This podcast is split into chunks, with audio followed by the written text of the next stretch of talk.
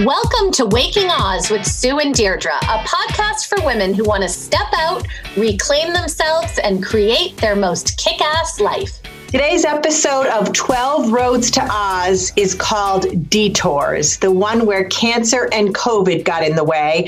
Two diagnoses that make us turn off course, but only temporarily. We'll both talk about very recent, very personal health scares and how we are facing the challenge to stay in the driver's seat.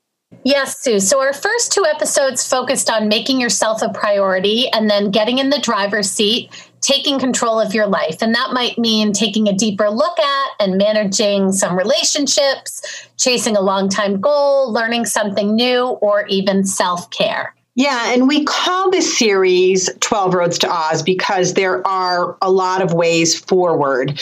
However, regardless of the road you take, there will be detours, and life just isn't a straight line. It's messy and sometimes unpredictable. So, and what? Yeah, that's a good question. And we are the perfect examples right now of having to take a detour and then figure out how to get back on the road and continue to move forward. And everyone's detour is different.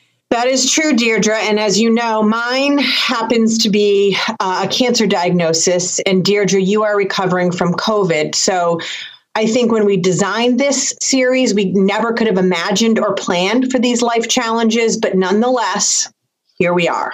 And we want to share this with you because we want to take this 12 week journey right alongside you. And we decided that that means that we need to be completely transparent. And uh, that means telling you about our challenges and how hard we're working to stay on course. You know, not only talk the talk, but also walk the walk. Yeah, and I think we're both walking the walk right now, and uh, it's pretty difficult to share such a such a personal challenge. But I think that um, we need to do this. Um, so I'll begin, Deirdre, with my very very unexpected detour. Um, I was diagnosed with breast cancer just last week. Um, 12 years ago, I had a scare. I had what's called DCIS, and it was stage zero. So you know, I thought pretty much that I was out of the woods. Uh, you know, they say five years is a milestone, 10 years is a milestone. So when I had reached 12 years, I really thought that I was probably fine, although, you know, I've been very diligent with screenings, but I never, ever imagined that there would be a recurrence. And um, I guess the good news is it was caught fairly early, but I will need surgery and there will be a six week recovery. So, you know, part of a scary health diagnosis, I think, is, um, you know, understanding what you're going to have to go through physically, but there's a psychological component. And I'm still working to sort of wrap my head around this. And I still don't have all the information yet. I'm meeting with so many doctors. And, you know, it's really going to be share as I go.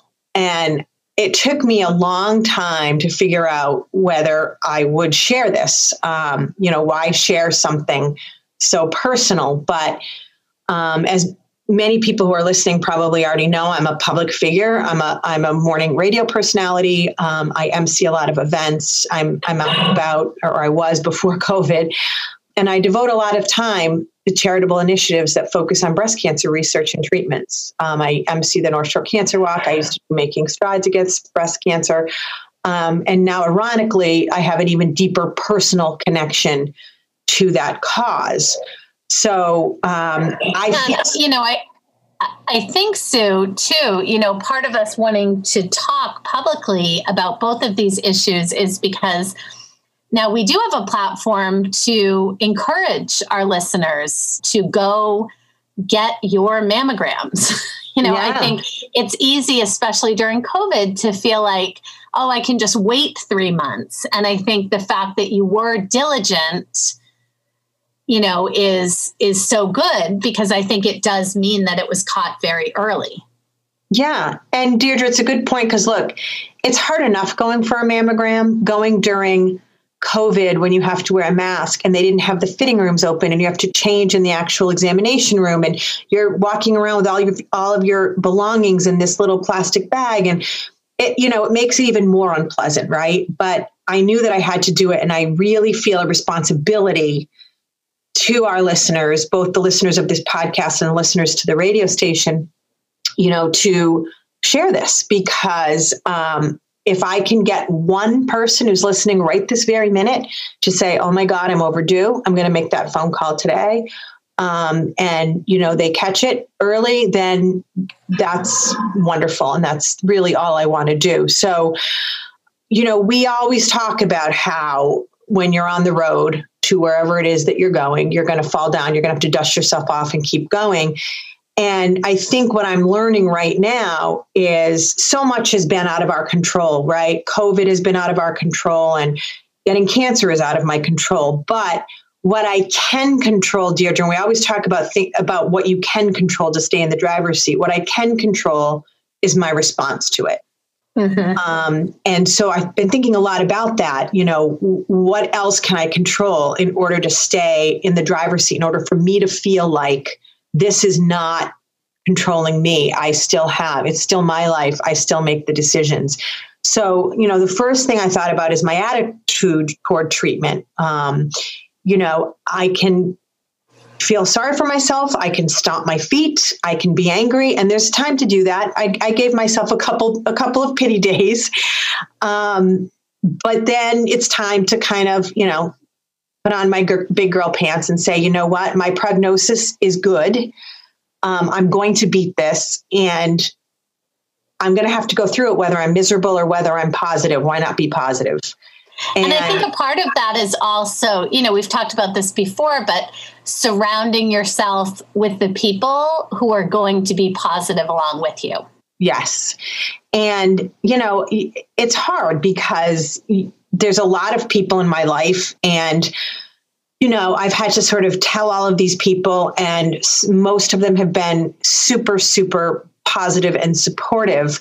Um, but i have to also manage that like you said i have to be around the people that are going to be you know the best for my mental state and that are going to like me have a positive outlook for my future and the goals i set.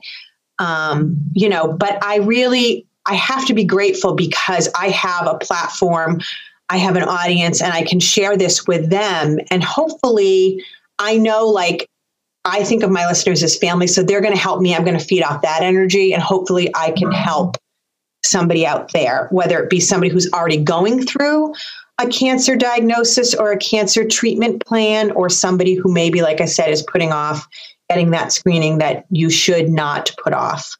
Mm-hmm. Um, so the bottom line is, you know, this is not going to stop me from focusing on the goals that we set because that's what we are asking our podcast listeners to do over these 12 weeks is to set goals and to and to work toward them. Um, and yes, this is going to mean that it's going to be a little harder for me because I'm going to be going through during this 12 week podcast series. I'm going to be going through treatment. I'm going to be going through a recovery and but I'm not going to let it stop me. You know, I still want to grow our audience here at Waking Oz. I want to grow our following on Facebook. I'm going to continue my work on morning radio. Um, maybe a couple of week pause, but but not that long. And there's going to be bumps. I'm not going to sugarcoat this, Deirdre. I've cried a lot. I'm I'm scared. I'm worried. It's not a detour I would have chosen, but of course yeah, but I have to focus on what I can control and I have to just keep moving forward. So that's what I'm doing and I know you're committed to taking the journey with me and I know, you know, a lot of people are and and and so if if you're facing a challenge right now, know that we are here with you and we're trying I'm trying to keep it real because you know, we can sit here on our soapbox all we want and say this is what everybody should be doing, but we are human like everyone else and and so here we are. We're, we're kind of revealing those cracks in our own armor. And Deirdre, I know that you also have a health challenge to talk about that you're still currently going through. So I will let you talk about yours. Yeah, so thanks, thanks for being so honest, Sue. And um, you know, I know we both feel committed to being honest about our journeys and helping our listeners who may also be struggling with health issues as well. Mm-hmm. You know, so as Sue said, I was diagnosed with COVID three weeks ago. Um, I have to admit, it was totally unexpected.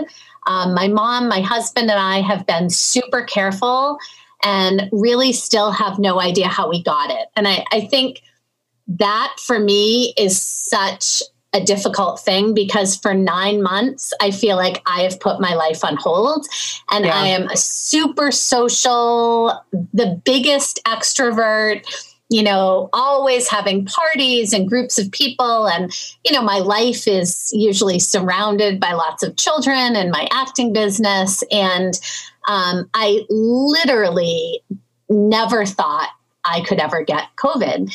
And, um, so when I got the diagnosis, um, it was pretty shocking. And for those of you who don't know me, I am a terrible patient. Full disclosure, I am True horrible. Uh, apologizing up front to um, my husband and my mother. Um, so I'm a terrible patient and I really hate to rest. I'm not good at sitting still. And I really don't like to ask people for help. So I like to be the one doing the helping. I really don't like to be the receiver of help. So this whole thing has been a struggle for me you know, we were really lucky. All three of us just had really bad cold symptoms, but we all had incredible muscle aches and exhaustion. Mm. And, you know, I, I, had read about people describing it and I was like, yeah, yeah, they were tired. But this was being tired like I have never felt before. Literally, I would wake up in the morning and it felt like I had sandbags on my legs. Oh my they God. So exhausted, I could barely move out of bed and I would be trying to do some work, and then I would say, I'm just going to take a short nap, and then I would sleep for like three hours. Oh my and, God. Um, taking three, four naps a day, exhausted. And I am somebody who does not nap at all.